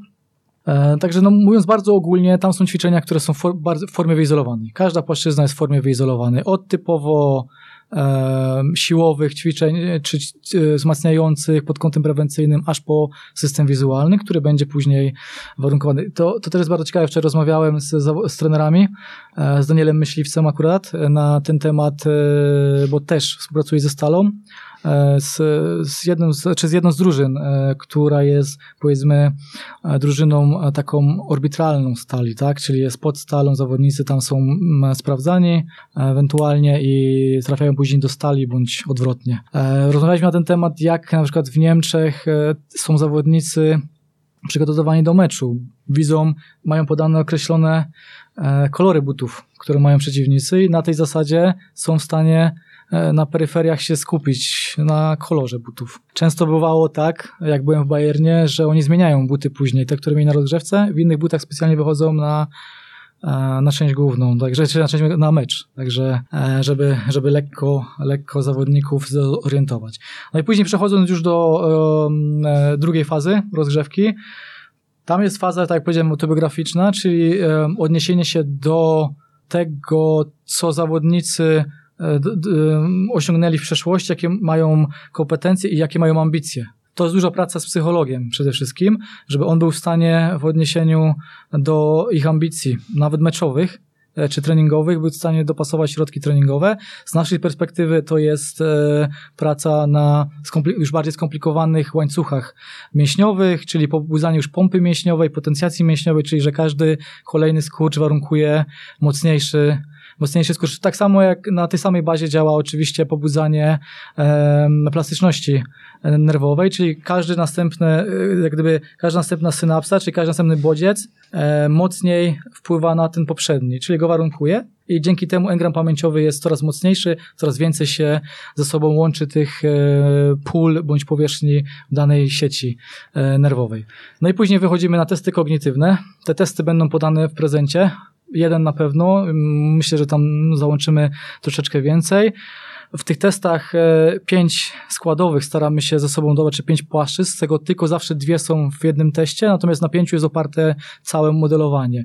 Tam jest e, wykorzystanie przewag, wykorzystanie zgrania z zawodnikami, wykorzystanie przedstawianie takich taktycznych zadań, żeby zbliżać się do celu, żeby, e, żeby sterować celem e, i żeby rozgrywać e, tak naprawdę, czy osłaniać piłkę przed przeciwnikiem. Jest pięć bardzo prostych kompetencji, które odpowiadają temu, co się dzieje na boisku. Wybieramy zawsze dwie. I zawsze oceniany jest tylko ten zawodnik, który wykonuje czynność, daną czynność, jak, czy on ją optymalnie wykonał w stosunku do danego, danej, w danym momencie. Nie oceniamy tego, jak wyszedł partner, czy stworzył, czy nie stworzył podania, e, tylko to, jak się zachował dany zawodnik. Ten dany zawodnik, który dane podanie wykonał, bądź jakiś tam czynność ruchową, czy proces decyzyjny. Także to jest, jak gdyby, to jest taka nasza najważniejsza a, taka perełka, którą ja bym chciał, żeby teraz, żeby ona ewoluowała i żeby ona bardzo mocno wpływała na kolejną część rozgrzewki, którą wykonuje już e, trener. On tam ma pełną dowolność w oczywiście w korelacji do tego, co będzie w części głównej, jeżeli chodzi o e, i wiadomo, techniczno-taktyczne aspekty, ale też motoryczne, e, to za, wiadomo, że ze mną on to kore, e, zawsze koreluje, natomiast środki treningowe są już dobierane e, przez niego i tylko piłkarskie elementy tam są już e, e, trenowane, czy tam są ćwiczone. No i część główna później, nie? Zaraz przejdziemy do części głównej, zamykając wątek rozgrzewki jeszcze. Ja zapytam Ciebie o, mm, o to, co byś poradził trenerom, którzy nas słuchają i którzy nie mają w sztabie psychologa, którzy mm, no, nie są w stanie tego aż w taki mhm. sposób mhm. zrobić? Tak. No, no, bo wiadomo, że na rozgrzewkę 45 minut e, niewiele osób ma nawet boisko na to, żeby Jasne. w ten sposób przeprowadzić rozgrzewkę, nie mówiąc o tych bodźcach wizualnych i, i, Oczywiście. i, i testach dodatkowych. Natomiast to też, jeżeli chodzi o te bodźce wizualne, o tym rozmawialiśmy na deduktorze, na live, że są bardzo proste metody, które można jak gdyby zastępować tak? Czyli mhm. na przykład, nie wiem, podnosimy czerwony, niebieski kolor albo określoną, wiadomo, niektórzy nie chcą kolorami, bo to nie odzorowuje tego, co się dzieje e, na meczu, natomiast pobudza odpowiednie obszary e, mózgu, pola Brodmana, które są odpowiedzialne za określone kompetencje. E, ale dobra, to mniejsza z tym. Po pierwsze, pierwszą rzeczą to jest poznać profile osobowościowe zawodnika. Są nawet bardzo proste arkusze, którymi można, to myślę, że do Tomka Wielczewskiego by trzeba było się odnieść, żeby on to powiedział, bo są bardzo proste arkusze, którymi można taki profil osobowościowy danego zawodnika sprawdzić. Poczytać sobie o tym, jakimi właściwościami się profil temperamentalny ocenia, i na zasadzie nawet subiektywnej oceny danego zawodnika w kontekście już meczowym ocenić, czy dany zawodnik jest podatny na wrażliwość sensoryczną, na reaktywność, persewaratywność i tak dalej. Tam jest kilka takich płaszczyzn. Bardzo, one są bardzo prosto opisane. Ja też to mogę ewentualnie załączyć, bo to myślę, że też będzie bardzo ciekawe e, do, do właśnie takiej pracy na poziomie powiedzmy amatorskim bądź półamatorskim i na tej zasadzie później dobierać struktury rozgrzewki, nawet dzielić na e, mm, zawodników, którzy są bardziej intrawertyczni, ekstrawertyczni, to korelować oczywiście z kompetencjami z, z diska, bo to też jest, to jest bardzo mocno skorelowane ze sobą. I dzięki temu trener wie, jakie e, potrzeby mają zawodnicy, czy wyjść trochę wcześniej na rozgrzewkę, 5 minut wcześniej, troszeczkę mniej. Ci, ci zawodnicy, którzy są bardziej ekstrawertyczni, potrzebują krótszą rozgrzewkę, ale na dużym, e, mocnym bodziec, mniej, mniej środków treningowych, ale mocniejsze.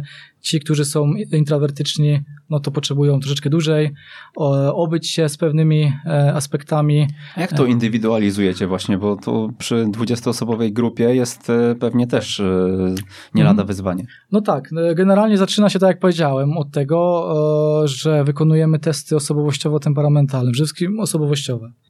Na tym się bardzo mocno skupia Tomek, żeby te testy były jak najprostsze, Rafał Malinowski, Konrad Czapeczka są za to odpowiedzialni. Oczywiście nad nimi profesor Huciński.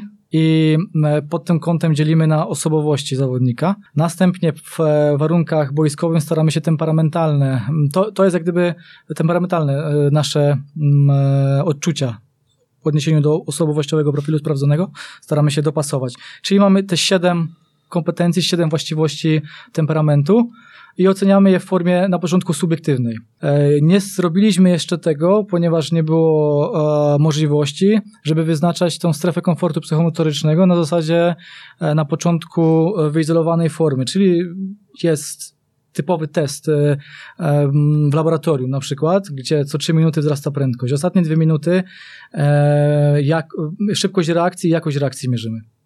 One są skorelowane, czy inaczej, te bodźce, które powinny być e, odebrane, e, są dopasowane do odpowiedniej właściwości uwagi, albo szerokiej zewnętrznej, albo do koncentracji i tak dalej.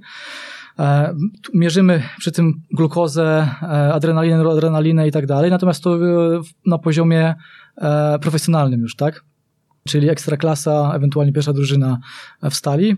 Dzięki temu y, jest to w momencie, kiedy następuje załamanie krzywej, pierwsze, wiemy, że jest dolna granica i staramy się wyznaczyć tą górną granicę, w której zawodnicy powinni się jak najczęściej znajdować. Jeżeli mamy ją, znamy ją i znamy do tego profil osobowościowy i temperamentalny, to wiemy gdzie, idąc cały czas przy założeniu, że mamy ten model lęku katastroficznego, który warunkuje nam e, jakość wykonania pewnych zadań na boisku, no to wiemy, że albo szybciej zejdzie do tego bo nagle odchodzimy od profilu tego odwróconego U, gdzie spadała jakość i wracała, tak? Tylko tu nagle przy odpowiednim strukturze e, następuje nagłe załamanie wszystkich czynności decyzyjnych, procesów jakościowych i tak dalej, wykonawczych. Powiedz Kuba, powiedziałeś o strefie komfortu psychomotorycznego. Tak. E, jak znaleźć tę strefę, jak określić i, i jak, skąd wiedzieć, że faktycznie zawodnicy w niej się znaleźli po e, fazie rozgrzewki? Po pierwsze, no, no powiedziałem teraz w tym teście, e, mhm. zwykłym teście, który ma wyznaczyć VO2 max, progi i tak dalej, do tego dołączamy określone bodźce, na które ma zareagować dany zawodnik. Czyli 3 minuty trwa, 3 minuty trwa określona prędkość. Zawsze w ostatnich dwóch minutach te bodźce albo wizualne, albo akustyczne są, e, czyli te, to, co się dzieje na meczu, są wdrażane. Zawodnik ma za zadanie zareagować na nie. Od razu do tego e, jakościowo staramy się, e, bo to są, to, są, to są w formie laboratoryjnej testy, teraz mówię. No i od razu jest pokazane, jak, jak szybko i jak jakościowo dobra była ta, ta reakcja czy jak szybko wykonana e, reakcja i jak jakościowo była wykonana, czyli ilość dobrych do ilości złych reakcji. I dzięki temu na sam koniec jesteśmy w stanie korelując e, to e, wyznaczyć w momencie, gdzie było pierwsze załamanie jakości wykona wykonanych reakcji. I druga, tak? Bo zawsze jest załamanie pierwsze, powrót, jest chwila, czyli tam jest ta dolna strefa, staramy się, wracamy do tej granicy, przeważnie i, e, i, i jest górna granica.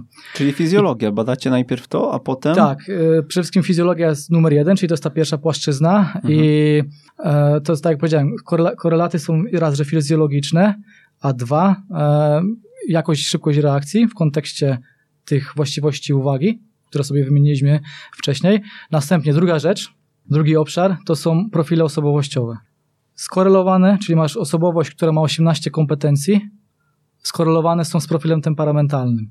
E, nie jesteśmy w stanie oczywiście tego temperamentu jeszcze na tyle zwalidować, żeby go zrobić mocno e, zwalidowany mm, w formie boiskowej, więc te siedem cech temperamentu staramy się subiektywnie ocenić w warunkach meczowych i treningowych. I pod tym kątem, jak zawodnik, wiemy, jak zawodnik reaguje w warunkach stresowych bądź niestresowych, jeżeli dajemy, między innymi po to też jest to, co powiedziałem wcześniej, narzędzie, e, czyli e, trening prognozowany, czyli żeby stworzyć warunki lęku sytuacyjnego, to jesteśmy, wiemy jak zawodnik reaguje i w czasie treningu też wiemy, czy taka reakcja nastąpi. Natomiast jest to subiektywne, subiektywne odczucie z naszej strony. Ciekaw jestem, jak, e, w jaki sposób będziecie dobierać trenerów e, i w jaki sposób będziecie w stanie ich wyszkolić, jak, jak długo to będzie wam e, zajmowało, bo znaczy, myślę sobie, że to będzie nie lada też wyzwanie, tak, żeby ja, wdrażać nowych, prawda? Oczywiście. Ja powiem tak, na pewno trenerzy z bardzo otwartymi umysłami to muszą być, ponieważ inaczej, początki są zawsze trudne, natomiast później już, jeżeli przejdziemy przez pierwsze te etapy, to już później um, wdrażamy sobie krok po kroku kolejne rzeczy. Bo to też nie jest tak, to co ja wszystko powiedziałem teraz, e, nie da się tego wdrożyć od tak, teraz. Po pierwsze, trzeba to podzielić sobie na partie, partiami y, y, staramy się to wprowadzać. Po to też jest Sebastian teraz Krzepota, żeby był w stanie to E, bo tak, jedna to jest moja płaszczyzna, druga jest płaszczyzna profesora i Tomka, e, Konrada e, i czy, czy Rafała Malinowskiego. Każdy ma jakieś założenia, które muszą być do treningu włożone. No i zawodnicy tak, i trenerzy tak naprawdę muszą być świadomi każdego, każdej z tych płaszczyzn, ale oczywiście to my dobieramy tą, tą strukturę, która musi być w środku treningowym zawarta. Nie trenerzy. Trenerzy oczywiście muszą być świadomi jej, E, natomiast nie muszą mieć takiej, takiej wiedzy. Nie? Natomiast e, tak jak powiedziałem, czy tak rozmawialiśmy przed, przed tutaj naszym e, wejściem na wizję, że jest to proces długofalowy, długoterminowy. Ja myślę, że wyszkolenie takiego trenera to jest kwestia 3-4 lat.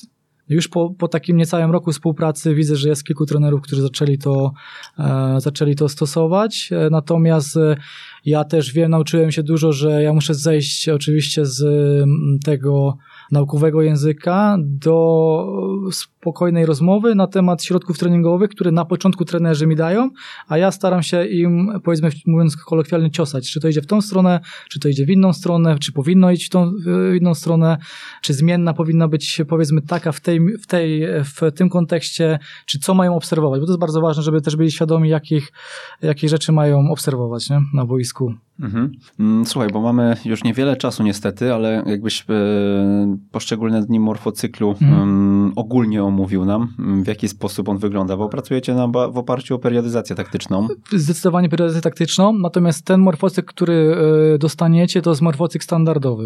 Mhm. Tam jednostką przeciążeniową jest wtorek bądź e, środa. Tutaj raczej będzie wtorek. Czyli mecz y, sobota? Mecz jest sobota.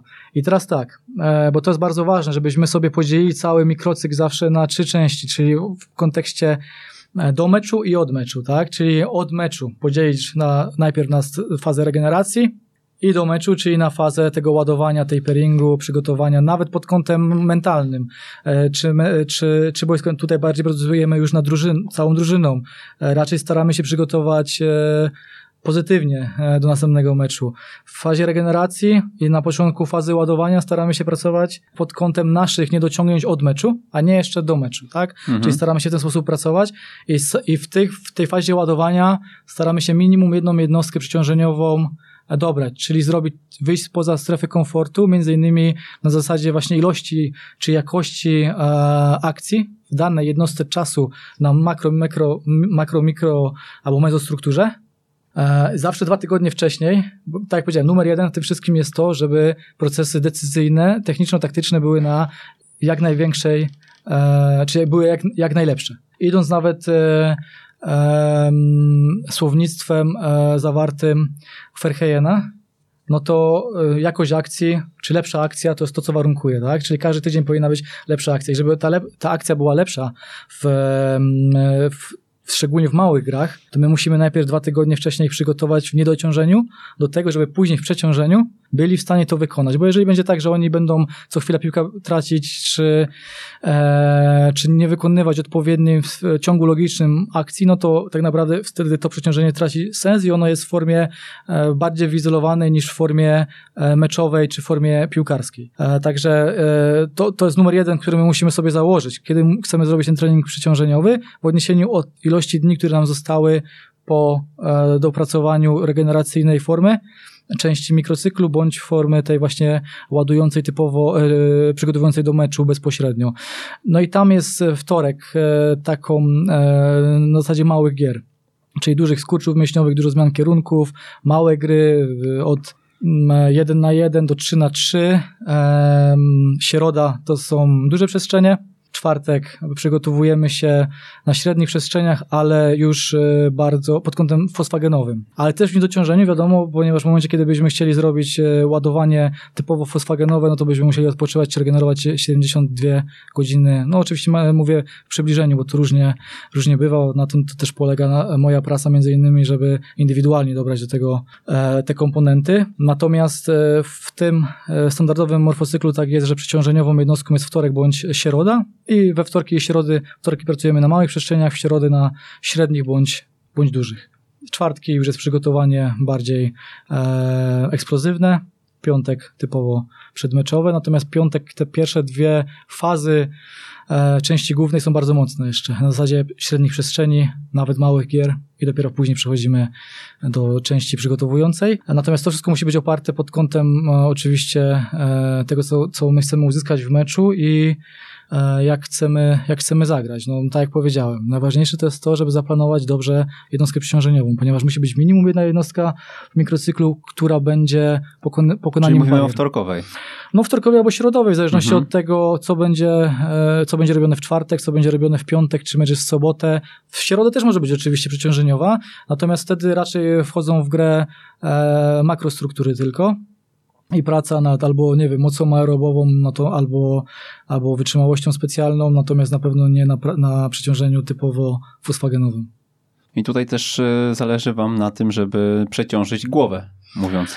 E, oczywiście, no i teraz też, też dobry temat, ponieważ e, ta, te testy kognitywne, które wykonujemy przed ostatnią częścią rozgrzewki, mają też pokazać, na ile jest, może e, trener e, przeciążyć właśnie głowę, na ile zawodnicy mogą dostać informacji nowych.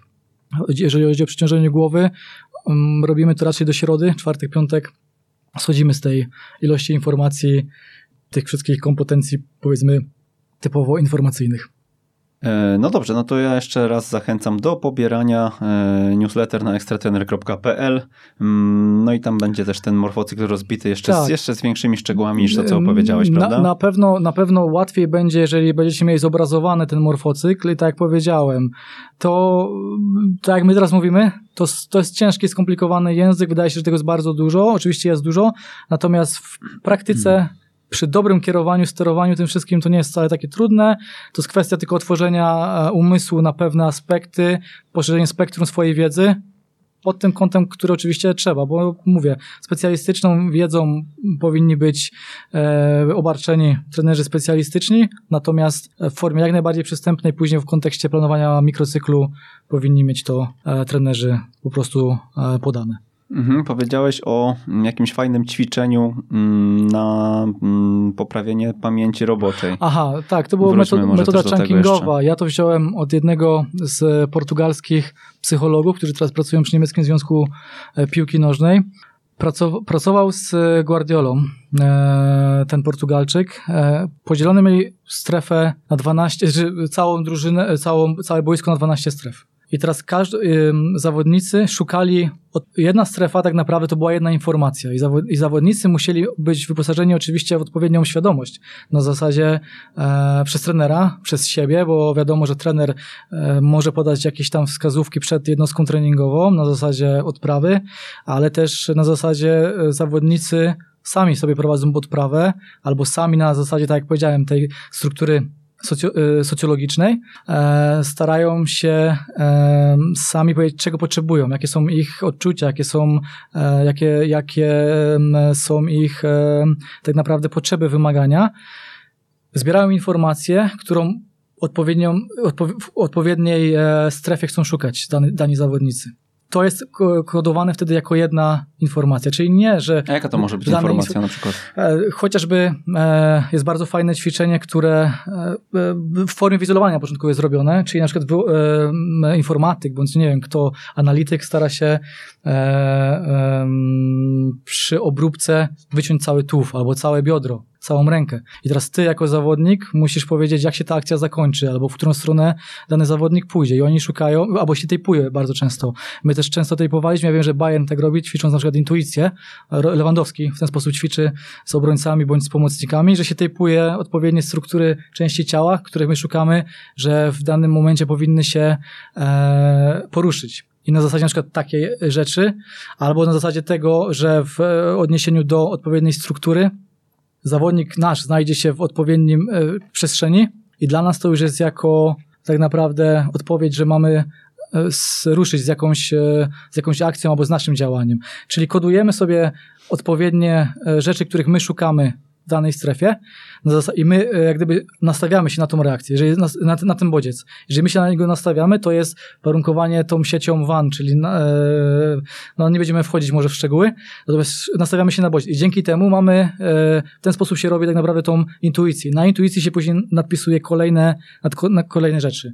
Drugą oczywiście sprawą, no to jest druga sieć, e, ta uwagowa, którą warunkujemy tak naprawdę, że my reagujemy na dany bodziec. Natomiast jeżeli my chcemy być szybsi o ten jeden krok, czyli te dwie dziesiąte sekundy, bo wiemy, że między 0,1 a 0,2 tak naprawdę to są, e, to warunkuje gości, którzy są e, e, profesjonalistami od amatorów, e, że do dwóch dziesiątych sekundy są w stanie wykonać dany ruch i to musi być oparte na intuicji, czyli oni się nastawiają na dany bodziec. Jeżeli widzą, że dany bodziec kątem oka występuje, czyli właśnie wcześniej się tejpując w tej danej strefie, od razu wykonują jakiś określony ruch bądź e, akcję. Kuba, co byś polecił trenerom, którzy chcą rozwinąć to, o czym dzisiaj mówiłeś? E, może książki jakieś tak, wymienimy, takie pięć tytułów. Jest kilka książek na pewno, które ja bym chciał wymienić. Pierwsza to jest Larsa Linharda książka e, neuromotor, o neuromotryce. Ja oczywiście je tam dopiszę, bo nie znam dokładnie teraz tytułów niektórych. Dopiszę je do tego prezentu. Pierwsza to jest na pewno książka Larsa Linharda o neuromotryce. Ja tak, zabrzemy. Dobrze. Mhm. Druga to jest też Lars Linhard, e, trening e, siłowo-decyzyjny.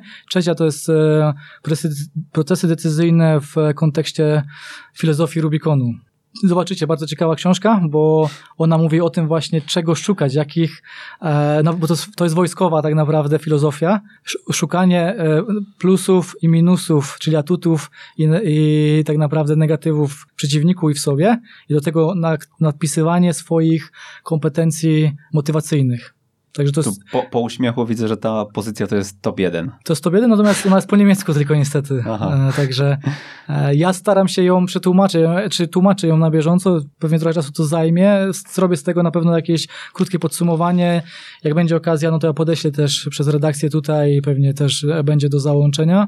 E, jeżeli będzie oczywiście taka opcja czy chęć, to ja jestem w stanie jeszcze w takiej formie, powiedzmy, opisowej też podesłać więcej takich rzeczy. Natomiast mówię, to jak będzie ktoś miał taką potrzebę, to albo do Przemka, albo do mnie się można po to zgłosić, bo na pewno łatwiej będzie, jeżeli każdy sobie zobaczy, to prześpi się z tym, e, e, żeby zadać jakieś konkretniejsze pytania. E, także Czwarta pozycja to jest też niemiecka pozycja Daniela Memerta. To jest psycholog i teoretyk sportu, który pracuje bardzo mocno właśnie z kadrą Niemiec i z klubami Bundesligi że ona się nazywa dokładnie tłumacząc na język e, polski e, mecze wygrywa się w głowie. Także to jest kolejna. E, no i piąta, polecam, jest dostępna na rynku polskim profesora Chmury książka o rozgrzewce, właśnie gdzie jest między innymi wytłumaczone to pojęcie strefy komfortu psychomotorycznego, z którego też czerpałem bardzo dużą inspirację, a nie jest do końca, powiedzmy, w Polsce jeszcze, no tego trochę zaniedbany ten, ten temat. Na Facebooku ciebie szukać, czy gdzie? E, przede wszystkim na Facebooku, tak. Czasami nie odpisuję przez parę dni, bo no, tyle pracy teraz jest, natomiast ja zawsze odpiszę na, na, na pytanie. Zdaję sobie sprawę, że to jest e, bardzo szeroki temat, natomiast e, tak naprawdę, jeżeli ktoś go dobrze sobie ogarnie, punkt po punkcie, każdą płaszczyznę zada pytania, to naprawdę nie jest, nie jest to takie trudne. Kuba, ty jesteś trochę freakiem trenerskim? Czy ja wiem? Myślę, że nie, bo to się dzieje, nie? To się dzieje za granicą, to normalnie jest e, opracowane, to jest zwalidowane. To są jak gdyby wszystko narzędzia z poszczególnych płaszczyzn, które ze sobą są zespolone i pod kątem typowo boiskowym są wprowadzane, żeby tak naprawdę numerem jeden w tym wszystkim było rozumienie i jakość, rozumienie gry i jakość od razu procesów decyzyjnych. Także to jest numer jeden, tak? Czyli szybkość i jakość procesów decyzyjnych, a wyizolowany trening, żeby nie było, bo to jest bardzo ważne. Ja go też prowadzę sam, wprowadzając po kontuzjach zawodników, czy dopasowując do tego, co będzie w części głównej, e, jest bardzo ważny. Tylko ma określoną miejsce w strukturze e, czasowej. Czy pamiętasz jakieś pytanie, zdanie, które zmieniło twoje życie? Wiesz co, e, na pewno no, tym zdaniem było, było to, że się wygrywa w głowie mecze i że, że motoryka tak naprawdę jest w głowie. W momencie, kiedy wyłączysz mózg, w cudzysłowie mówiąc bardzo kolokwialnie, to to wygrasz, bo e, tak naprawdę mózg warunkuje wszystko, czyli ta koherencja, którą powiedziałem na początku, ale już nie wchodzę e, w tłumaczenia, bo zostawmy po sobie dobrą, e, dobre wspomnienie. E, nie, ale mówiąc, e, mówiąc bardzo, bardzo e, teraz poważnie, no to to właśnie to, że wygrywa się w głowie. No i druga rzecz, która mnie kiedyś bardzo do tego wszystkiego zainspirowała, to mm, po rozmowie właśnie z Larsem Linhardem, Niemcy przed półfinałem z Brazylią w 2014 roku, wygranym 7-1, nie trenowali w ogóle praktycznie. Wszystko robili na zasadzie wyłączenia właśnie tej strefy e, bezpieczeństwa mózgu, tak? Pracowali na, zas na zasadzie e, narzędzi psychologicznych, czyli na przykład e, e treningu wyobrażeniowego, treningu mentalnego, treningu właśnie systemu, systemów e, wizualnego, westybularnego, sensomotorycznego, czyli wszystko, co pobudzało układ nerwowy, a przede wszystkim reago, e, nie reagowało, tylko tak naprawdę regenerowało e, cały układ mięśniowo, e, mięśniowo-stawowy, układ kostny. A powiedz, bo ja Ciebie poznałem w Nowym Sączu mm. na konferencji Only Football i no, wszędzie, gdzie pamiętam, byłeś przedstawiany jako trener właśnie przygotowania motorycznego. Dzisiaj, jakbyś miał postawić znak pomiędzy psychologią a przygotowaniem fizycznym, to jaki to byłby znak? Czy wiesz co? E, ciężkie pytanie, żeby postawić znak, bo tak jak powiedziałem, to, są, to jest kilka płaszczyzn, które muszą być ze sobą skorelowane, jeżeli mówimy o procesach typowo, typowo, e, typowo boiskowych. E, musielibyśmy po prostu zrobić, mówiąc bardzo teraz e, wyobrażeniowo kilka kółeczek, które ze sobą są połączone. I w środku jest ta piłka nożna, motoryka łączy się z psychologią, e, z mentalem, e, z kilkoma innymi płaszczyznami, socjologią i tak dalej. E, ta piłkarska, bo ja, ja, to czasami tak dzielę. Ja nie chcę, żeby ktoś się obraził oczywiście, bo to jest podział na, w mojej perspektywie na typową motorykę piłkarską, te wszystkie procesy boiskowe i to, co się dzieje poza boiskiem, to jest atletyczny trening, który ma wspomagać to, co za chwilę będzie e, na boisku. Czyli jeżeli na przykład chcemy pracować pod kątem e, treningu fosfagenowego, no to tego nie możemy zrobić, e, albo musimy się na to przygotować w, e, w tej części wyizolowanej. Mhm. Także w ten sposób ja sobie to dzielę. E, natomiast, tak jak powiedziałem, ja bardzo dużo pracuję, szczególnie z psychologami teraz pod kątem tego, jak, bo idąc tym, tak jak powiedziałem, tropem, że temperament tak naprawdę to jest jest fizjologia i czas, no to tutaj bardzo duża rola jest psychologów sportowych, którzy też na boisku są i są w stanie też powiedzieć, e, jak dany zawodnik reaguje w danym momencie, czy, e, na daną, nie wiem, czy na straty piłki, czy właśnie na to, że się udała jakaś akcja. No to jest, to jest bardzo ważne. Nasi słuchacze, mm, gdyby mieli usłyszeć od ciebie coś, co byś chciał im poradzić, co to by było? Na pewno, żeby sobie na początku e, podzielić całe to przygotowanie motoryczne na te pięć obszarów. Z każdego obszaru e, wyciągnąć sobie po dwa, dwa, trzy takie podobszary, chociażby właśnie z, z psychologii. Profil osobowościowy, profil temperamentalny. Potem starać się skorelować to z, z boiskiem, bo to jest, to jest, to jest oczywiście główna, główna e, rola. Dodatkowo później, jeżeli chodzi o fizjologię, to przenieść system energetyczny do gier, małych, dużych, jak jesteśmy w stanie zrobić w dużej grze, w cudzysłowie małą grę, e, żeby ewentualnie pobudzić ilość akcji. Czyli, mm, tak jak powiedziałem, przenieść e, teorię fizjologiczną na określone struktury środków treningowych, bo to jest numer jeden. Czyli to, to naprawdę ja najwięcej pracuję pod tym kątem z trenerami żeby oni byli w stanie, ja im mówię, który y, system energetyczny bym chciał, żeby był stosowany w jakiej minucie, y, w ilu minutach, w jakiej strukturze czasowej, w, jaka regeneracja przy tym wszystkim. Staramy się to na, ubrać w środek treningowy. Dodatkowo, jeżeli się nie udaje w środku treningowym osiągnąć tego założenia, to na zasadzie zmiennej, tak jak powiedziałem, chociażby trening prognozowany, bądź też inny trening, czy trening, przepraszam, narzędzie prognozowa treningu prognozowanego, e, bądź inny, staramy się zrobić zmienną kognitywną, bądź zmienną e, fizjologiczną. Czyli to są takie, powiedzmy, dwa podstawowe aspekty, które trzeba zrobić. No i trzecią tak naprawdę to jest bardzo ważna, ważny aspekt, to jest socjologiczny, czyli dobrać później umie, umiejętnie e, profil osobowościowy do potrzeb i drużyny, i tej mikrostruktury albo mezostruktury na boisku. Z jakim zdaniem nas dzisiaj zostawisz? Z jakim zdaniem zostawię? No tak jak powiedzieliśmy przed chwilą, no, trening tak naprawdę, czy mecz wygrywa się w głowie. Także zapraszam oczywiście do kontaktu też. Jakub, Saga, Dziękuję Akademia serdecznie. Stali Rzeszów i nie tylko. No dzisiaj bardzo złożony odcinek. E, Omówiliśmy sobie tematy związane z neuromotoryką bardzo pobieżnie, bo nie, nie ukrywajmy, że tutaj em, przedstawiliśmy neuromotorykę e, w takim świetle, że dzisiaj już e, po tej audycji wszyscy będą ją rozumieli. E, Myślę, że trochę też momentami chaotycznie przeskakiwaliśmy z wątku na wątek, ale no były też fragmenty, gdzie udało nam się mm, przenieść to na boisko, E, ale chyba ten odcinek będzie mm, takim, który e, raczej ma zainspirować i pokazać, e, co się dzieje gdzieś na zachodzie, co się dzieje w Rzeszowie aktualnie.